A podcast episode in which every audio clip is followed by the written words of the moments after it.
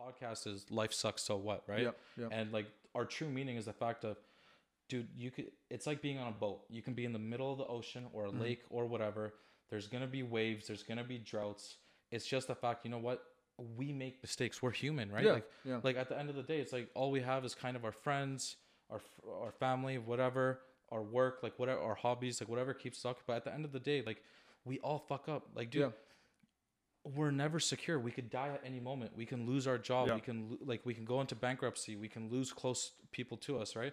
It's just what we want to say is life sucks, but so what? Like when you're at the bottom of like complete everything, where you're down on your luck and nothing's going for you, what did you do to prevail? Mm-hmm. And clearly we could see whatever you did to prevail brought us here, right? No, we're talking again. We're back to being good friends, 100%. Which we never really stopped being good friends. No, it's just the fact you had what you had going on and I had what I had going on. Yeah. Like we did still whatever keep up. I feel like the main thing is just we wanted to lay that mess. I like, what is your like feeling about life sucks so what? Like what is? So yeah, like honestly, it's moments like those. Yeah. And other moments in my life that has actually pushed me towards wanting to start this podcast. Yeah. And I'm very grateful to have you on here with me. Same, bro. Tickle. Yeah. It's gay. But yeah, no, that's whatever you said. I agree 100%. Yeah. And it is truly what I'm open to.